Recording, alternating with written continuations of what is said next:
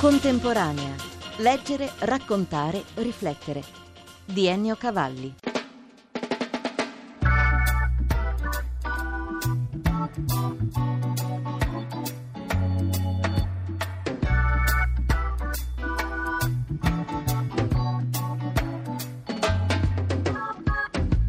Anno del Signore 1205, mercoledì delle ceneri.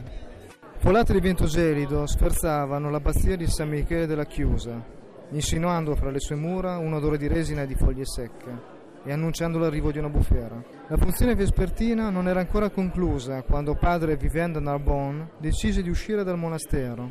Irritato dall'effusione d'incenso e dal palpitare delle candele, varcò il portale d'ingresso e passeggiò per la corte innevata.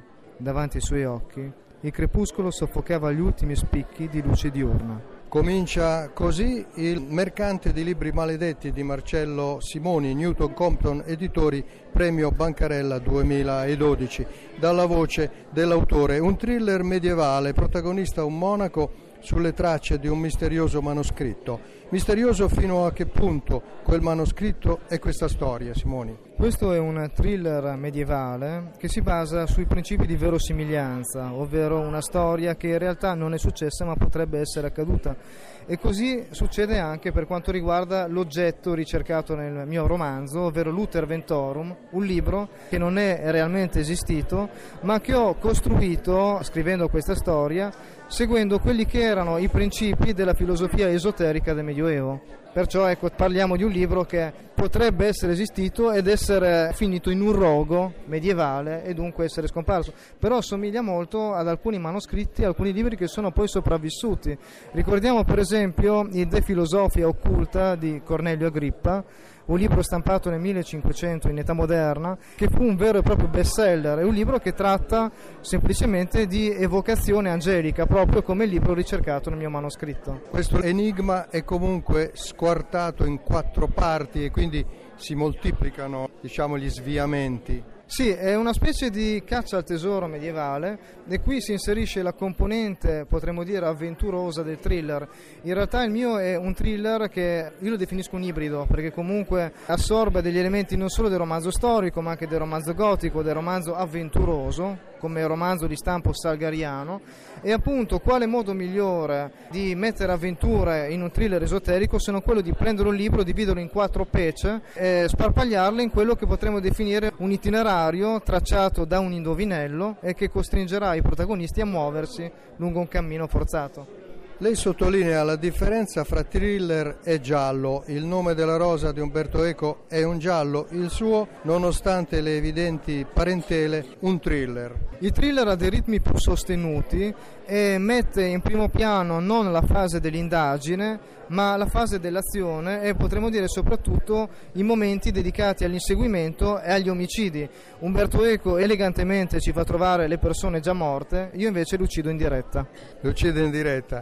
Per fare questo una vita che alla letteratura si è aperta da poco, tutto sommato, giovane, 37 anni, di Comacchio, Marcello Simoni è al suo primo romanzo, possiamo dire, non al suo primo libro, e già è pronto il seguito, si parla già di serie, personaggi quindi che maturano altre storie all'interno di questa prima storia. Sì, questo è il primo romanzo che appartiene a una trilogia, però ci tengo subito a dire che si tratta di tre storie ognuna con un inizio e una fine. L'elemento che cucirà queste storie sarà la presenza costante di Ignazio da Toledo, il mio protagonista, e dei suoi aiutanti, i cosiddetti coprotagonisti. Sono storie indipendenti tra di loro, però nello sfondo abbiamo delle vicende personali, amicali, delle storie d'amore, di persone che si incontrano e si lasciano, che naturalmente avranno un'evoluzione, una sorta di tappeto che una persona se leggerà l'intera trilogia nel giusto ordine percepirà meglio, però se una persona inizierà a leggere, che so, dal secondo romanzo,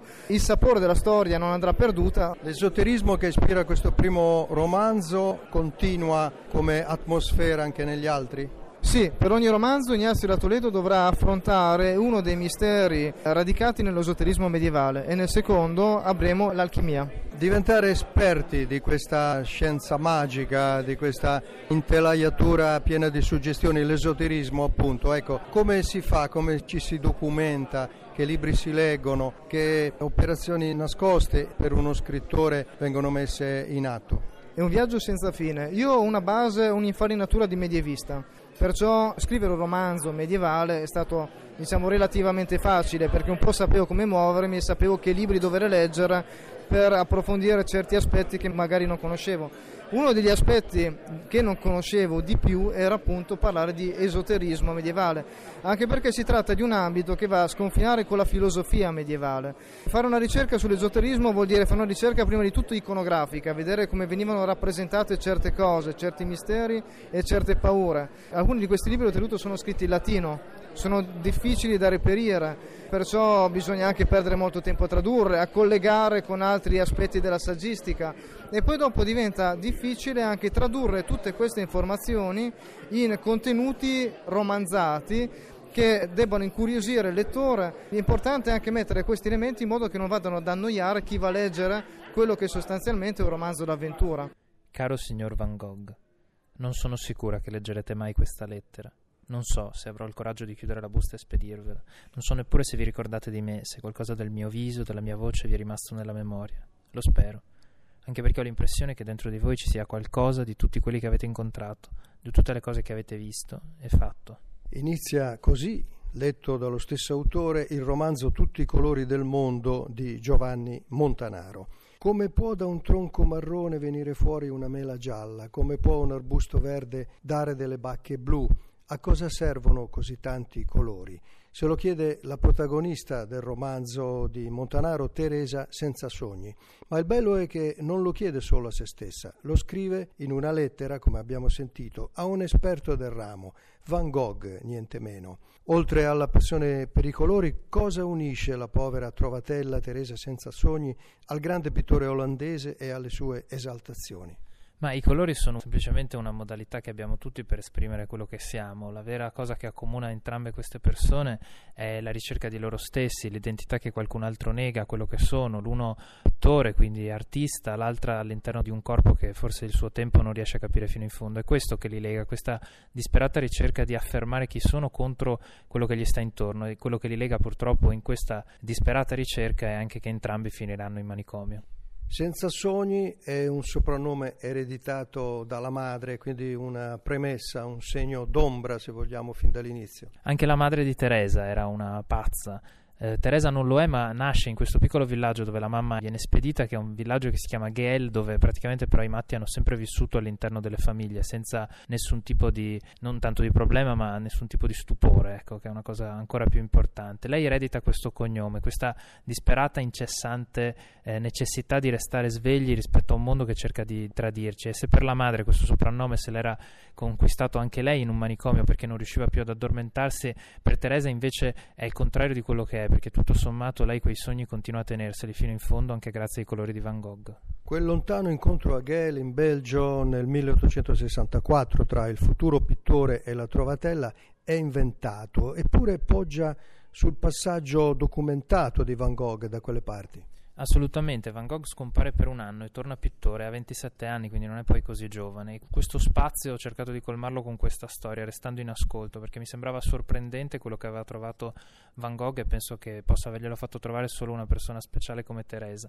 Per il resto il libro ovviamente è estremamente documentato e anche archivistico, nel senso che recupera tutto ciò che è quel periodo, la vita di Van Gogh, i manicomi, la storia di Gale e la storia di quelli come Teresa.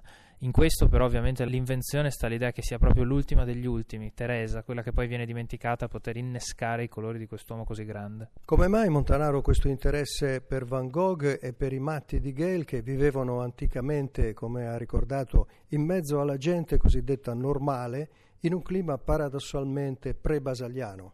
È un interesse che si nutre di tante cose, di tutte le incertezze, i dubbi che vengono a chi scrive. Da una parte c'è una fascinazione enorme, quasi solo artistica, no? la follia, il confine che tutti noi cerchiamo in ogni cosa che facciamo. Poi c'è la paura, la grande paura di non essere in grado di raccontare. E poi in realtà c'è il fatto che le storie ti trascinano e questa è la cosa più onesta che si può fare. La storia di Van Gogh, la storia di Gael a un certo punto è diventata la storia di persone con volti, con luoghi, con spazi, con profumi, con colori. E a quel momento ho capito che anch'io potevo raccontarla. È stata veramente veramente una storia che mi è capitata. Il Van Gogh di cui parla lei non era ancora pittore, amava i colori ma si definiva predicatore. Che pezzo di vita fu quello Van Gogh? Ma la mia passione per Van Gogh, che è la passione di chi va in un museo e riesce a riconoscerlo subito e sembra quasi che gli parli, questa cosa straordinaria che in un periodo in cui tutti dipingevano solo le cose grandi, lui stava lì con una sedia per ora. Ecco, la dignità delle cose piccole è un po' la storia anche dei manicomi, delle storie che abbiamo dimenticato. Sicuramente tutto questo poi si innesta su una persona che a me interessa proprio per chi era Van Gogh. La cosa che appunto mi ha colpito è che lui, buttato via dalle scuole, vendeva libri ma li leggeva per cui lo cacciano, vendeva quadri ma li sconsigliava perché secondo lui erano brutti, ha cercato a un certo punto di fare il predicatore perché sentiva una forte vocazione ma anche la Chiesa poi l'ha allontanato. Ecco, questo uomo fallito, l'ultimo degli ultimi,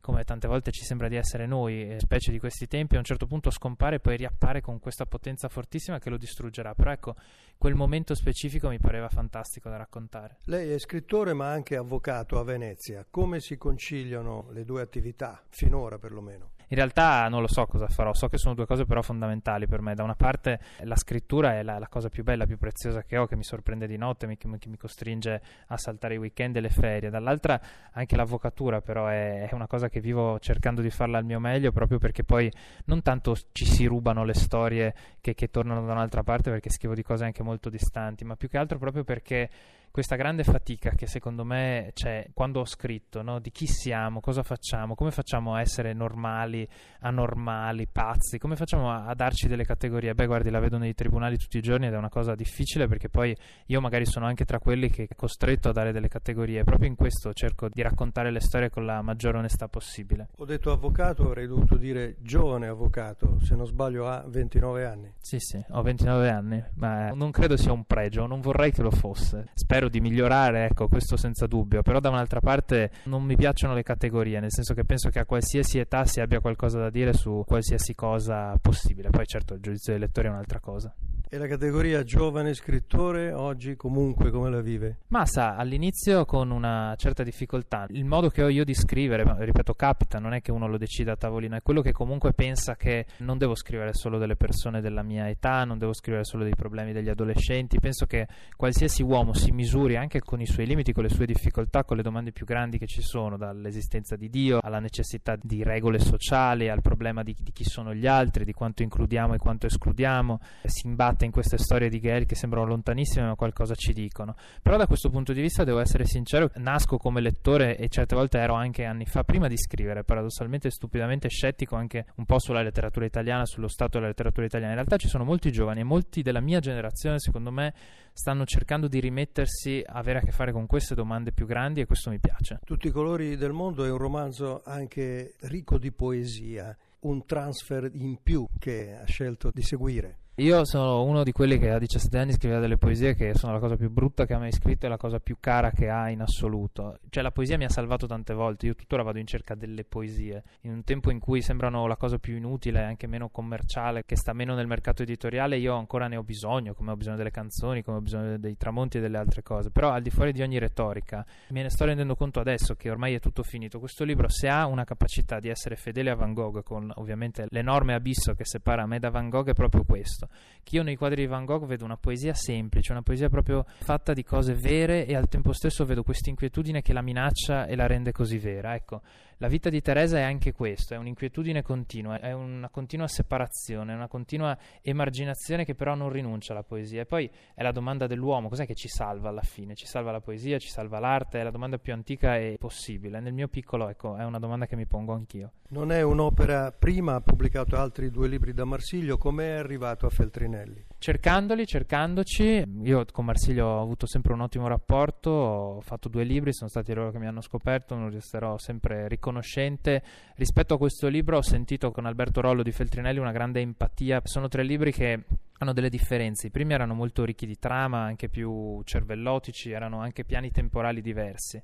Tutti sono storie di libertà, di gente che cerca la libertà nei contesti più difficili, a Berlino Est prima del muro, durante la seconda guerra mondiale, nel periodo dei manicomi, quindi ci sono delle continuità. Però questo aveva una voce, aveva una sintesi, è il più corto, è un libro anche molto breve, che aveva questa intensità.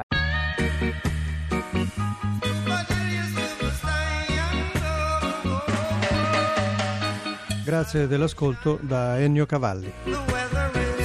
Per riascoltare questa e altre puntate www.contemporanea.rai.it